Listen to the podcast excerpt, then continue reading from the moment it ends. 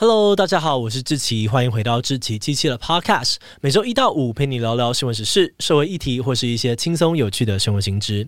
那今天这一集我们要来聊聊的主题是强迫推销。如果你今天走在路上，突然遇到热情的陌生人靠近，想要跟你搭话，要你帮他加油，那你会怎么反应呢？大部分的人心中的第一个声音应该都是“快逃啊”，因为根据过往的经验哦，这些来跟你搭话的人，不是逼你拿啦拿啦拿啦的爱心笔，就是话术问你呢，诶，要不要帮他填个问卷，填一填又逼你买保养品的强迫推销。像是你可能听过的艾尼亚化妆品，就是强迫推销界的翘楚哦。光是这三年，全台就有七百多位的消费者气到向政府机关投诉，而公平会也终于在今年对艾尼亚开罚。总之呢，在台湾路上随便回应陌生人，有很高的几率都会被强迫推销，卢到你心情很差。但你有想过，为什么台湾的强迫推销会这么猖狂？这样真的会有人买单吗？今天就让我们一起来聊聊强迫推销吧。不过，在进入今天的节目之前，先让我们进一段工商服务时间。关于圣诞节，如果你也在烦恼要买什么礼物给小朋友的话，可以考虑送他一份未来用得到的能力。芒果果绘本打造了一系列有趣的故事，让小朋友能够轻松学习生活素养能力，像是了解身体自主权、练习专注的找找游戏、培养刷牙习惯这些内容。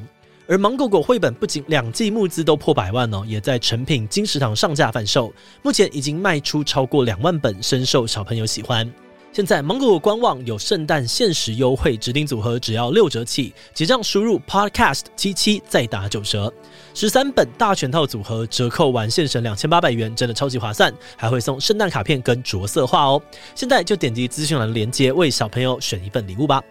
好的，那今天的工商服务时间就到这边，我们就开始进入节目的正题吧。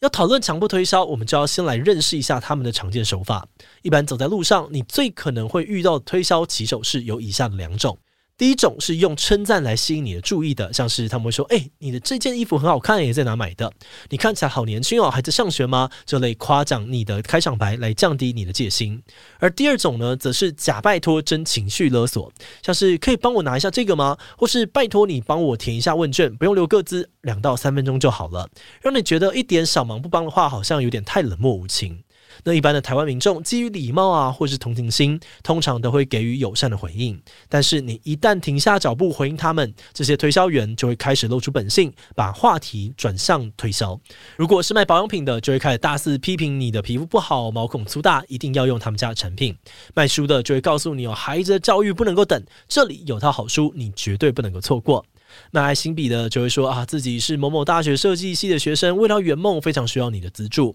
在推销的同时，他们也常常会搭配各种滔滔不绝的商品优点跟折价优惠，什么买大送小啦，买一送一啦，甚至呢会直接帮你算数学题哦，像是什么三百元的设计款零钱包，可以用至少一年，换算下来一天不到一块钱就能够支持有梦想的学生之类的，反正就是扯一大堆哦，让你觉得不买就亏大了一样。那像这种乍听之下好像很有道理的话术，就会让很多人来不及思考真实性就被迷惑住。哎，不过就算对方讲的再怎么天花乱坠，只要你意志够坚定，不掏钱不就没问题了吗？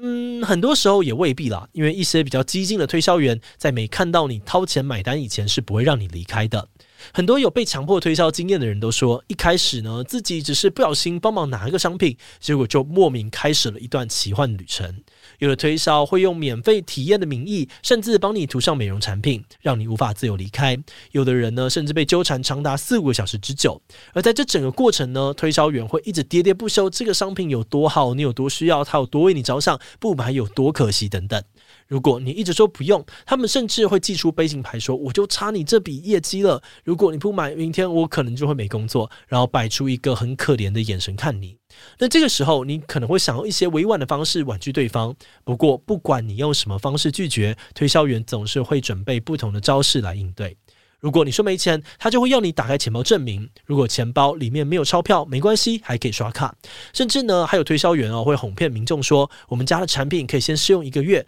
如果效果满意呢，他们再送信用卡签单给你分期缴费。结果你回家一查才发现呢，信用卡早就已经被刷了全额的费用，一切都只是话术而已。另外还有一些极端案例，干脆都不演了，会直接呛你不买就是没爱心，试吃试用我们的产品，难道都不用付钱吗？也不是。这不就是你自己拿给我吃的吗？有些人坚持不买哦，不但会被彪骂脏话，最后还要鞠躬道歉才能够离开。哎，讲到这边，如果你有经验的话，应该已经开始生气了。那因为很多人是第一次遇到这种状况，或是本身就不太喜欢冲突，不知道该怎么拒绝，加上在那个当下根本没有办法思考，所以也真的有不少民众为了想要安全脱身，或是单纯不想要浪费太多的时间，就会选择花钱了事，钱买的不是产品，而是自己的自由。但很麻烦的是，如果你回到家之后才发现自己买了超过能力范围可以负担的东西，或者商品根本就没有推销员说的那么好，这么优惠等等，那后续的心情也真的是很难平复。而且你不要以为这种强迫推销是少数哦，光是二零一九年全台湾类似的消费纠纷涉及的金额就超过了三千万，而其中更有一起案例是消费者陆续被推销了一百五十万的美容疗程，真的是非常惊人。那说到这边，你应该会有一个疑问哦，那就是这些强迫推销这么嚣张，难道法律都拿他们没有办法吗？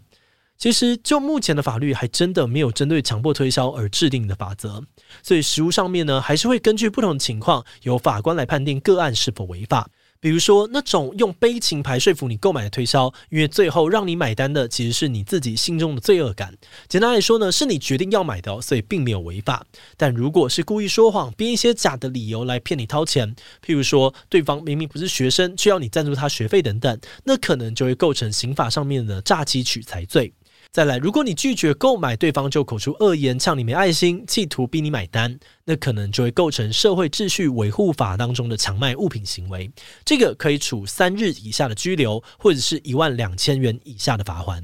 而最后是抓住你的手不放，甚至用人墙拦住去路，把你强行拉进店内的情况，这就有可能涉及刑法的强制罪，建议要搜证报警，请警察帮忙。所以总结来说，其实很多恼人的强迫推销手段都可能是违法的。但既然是这样子，为什么这些业者都还是会明目张胆的在大街上面强迫推销呢？根据我们看到的资料，会从事街头推销的这些人员呢，大部分都是年轻族群。那因为这个工作的门槛很低，再加上年轻人的社会经验比较不足，容易被高额的分润机制给打动，选择去做这类型的工作。有新闻就提到说，卖一支将近两百元的爱心笔，推销员可以抽五十元。一天呢，只要卖超过二十支，他的单日收入就可以破千新台币。而且薪水呢，还可以一周领一次哦。这对于暑期打工的学生群来说，真的蛮有吸引力的。而另外一方面，也有化妆品公司的员工分享，他们虽然要在外面风吹日晒拉客人，每天工作十小时以上。但月薪有超过六万元，赢过不少朝九晚五的上班族。而且在赚钱之余，他们还可以训练自己的应变能力跟口才哦，就当做是磨练自己，吃苦当吃补。不过，虽然这些冒着违法风险的销售员薪水乍看之下蛮优渥的，但对于公司的高额获利，其实充其量呢，也只是廉价劳工而已。像我们刚刚提到的那些强迫推销手法，在被大众跟媒体披露之后呢，很多被指明有在做强迫推销的公司都发声明严正否认自己有这样做，甚至呢还推说那是销售员的个人行为。但是根据二零一一年的一电视报道，有爱心笔集团呢就利用底薪两万六，提供宿舍为噱头，招募中辍生卖爱心笔。还不止统一教导销售话术哦，提供强迫推销的交战守则。集团呢还会在宿舍供应烟啊、酒啊、毒品给这些未成年人。记者当时呢以一人一天卖三十组爱心笔来估算，扣除掉成本，集团一个月的获利可以达到上千万元。这个数字甚至赢过很多的中小型企业。而另外一个比较近期的案例，就是我们在开头提到的艾尼亚化妆品。这间化妆品公司呢，就被认定是有强迫推销手段，严重影响交易秩序与公平，加上违法期间至少三年，受害者众多，因此在二零二二年七月的时候，公民会决议判处艾尼亚新台币两千五百万元的罚锾，创下这类事件最高的罚锾记录。不过，虽然这个数字看似很高，两千五百万呢，也已经是法定的最高罚锾，但是艾尼亚集团一年的营业额大概是台币十亿。所以有很多人就觉得罚是罚了，但对于艾尼亚来说，好像就是一笔不痛不痒的钱而已。那虽然我们无法看到这类型事件完整的调查数据，但从上面的几个案例呢，厂商的获利状况来看，你应该也可以大概推断出，强迫推销虽然会影响商誉，又涉嫌违法，但毕竟有暴利可图。而这也就是为什么还是会有那么多的厂商会选择用这样的手法，让强迫推销的风气一直都无法被彻底根除。